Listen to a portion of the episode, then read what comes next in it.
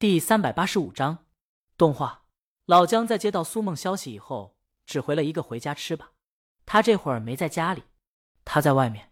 在他面前坐着一位同龄人，信徒，他以前的好朋友。还得感谢江阳，自从成为他的粉丝，在大魔王超话推推上寻找好江阳的踪影后，老姜忽然发现了这人的生活很有趣，跟影帝的父亲称兄道弟，在葬礼上领着乐队唱摇滚，还有拍一些或催泪或缺德的广告。就很明显的感觉到，他有很多狐朋狗友跟着一起玩，这让老姜意识到，有时候自闭是自己封住了自己。经常待在家的人，慢慢会有一个毛病，就是懒。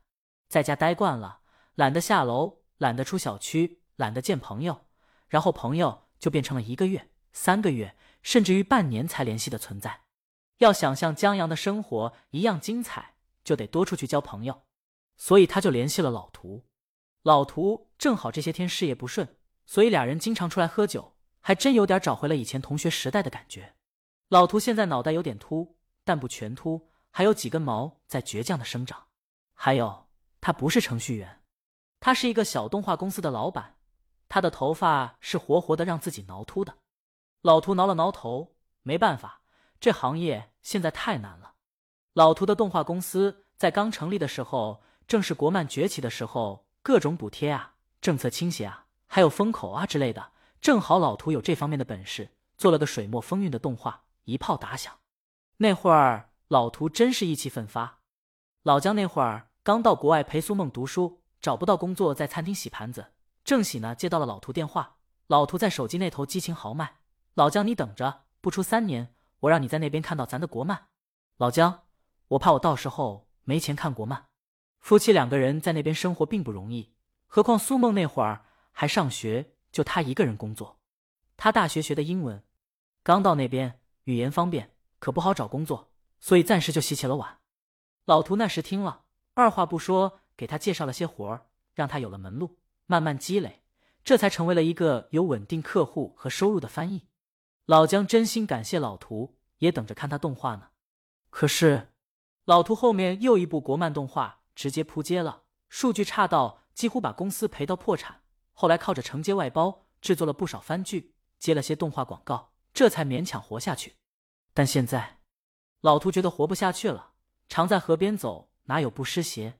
常找风口，就有让风口忽悠的那一天。老涂做外包稍有起色，就有燃起了做自己东西的想法。但原创动画关键在 IP，成本高，还不见得能成。正好这时候。在刮虚拟偶像这股子妖风，老涂就跟进去了。技术不用怕，这些年搞外包，团队技术水平一流，而且老涂本来就以技术见长，他拉了一伙人翻遍了《山海经》，整了个特牛批又不知所以然的偶像名字，然后又发挥老涂的特长，制作了一个非常漂亮的虚拟偶像套子，然后就没有然后了。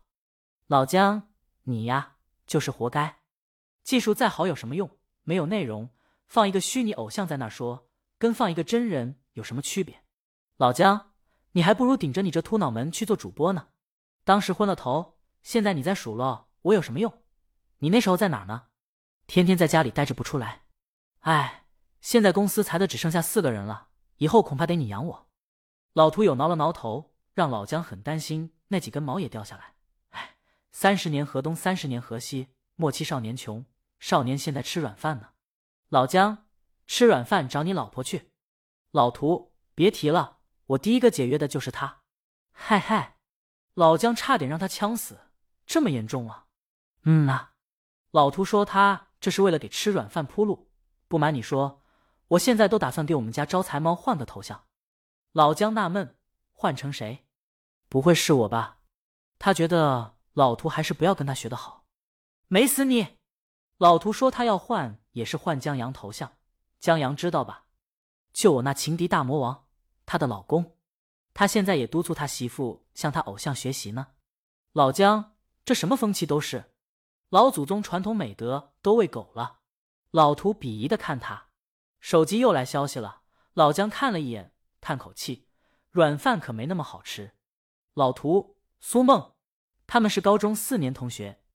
嗯，老姜关了屏幕。老涂觉出了不对，你们怎么了？老姜喝了一口酒，没事儿。老涂，你们俩可不能有事儿啊！当初我上网费还是你们提供的。妈的，你是真畜生！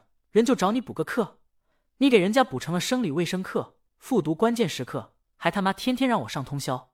老涂让老姜罚酒一杯，你说说你，无形中伤害了多少人？当时老涂和老姜在学校外面租房，年轻人就那样，一旦知道了滋味儿，就刹不住车。老涂为了给他们腾位子，就去上通宵。幸好老涂是艺术生，不然人生就耽误了。所以老涂让老姜养他，不是说说而已。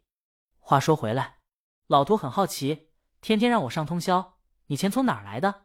像胶制品也要不少钱呢，天天白水馒头了。老姜笑起来，不知道为什么想不起那时候白水馒头的滋味了，但他迫不及待却记忆犹新。老涂还是觉得老姜畜生高四啊！这次轮到老姜尴尬的挠头了。他们又喝了一会儿，就分道扬镳了。在老姜回到家的时候，苏梦已经在家了。或许是不见老姜在的缘故，他自己做了饭。老姜在厨房门口看着他的背影。忽然想到苏梦做饭比他好，记得陪读的时候，他工作回去，他把饭做好了，特别香，跟他妈做饭的味道几乎一模一样。每到那时候，老姜就觉得很幸福，有一种在危机四伏的丛林打猎，然后回到了安全屋的感觉。苏梦闻到了他身上酒味儿，把菜放到餐桌上，跟谁一起喝酒了？老涂，他们坐下，苏梦给两人倒了一杯酒。他头发还好吧？老姜笑了，他跟老涂联络的时候也这么问的。苏梦举起酒杯，恭喜你，你赢了。披头士签约的建议，客户看上了，是吗？老姜还是有一点意外的，毕竟一切都是他猜测而已。但在意外过后，又觉得理所应当了。他问了一句：“怎么又想起用这个方案了？”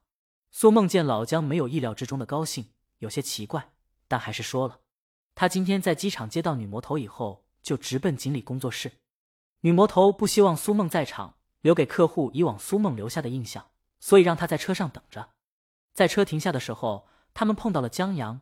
苏梦认识，见他在四处拍照片，只给了女魔头认识。碰巧了，女魔头下车的时候，江阳拍了一张他的照片。然后，苏梦也不知道女魔头怎么想的，向江阳走了过去。老江皱眉，忍不住打断苏梦，他知道那是江阳。然后让他删了那张照片。本章完。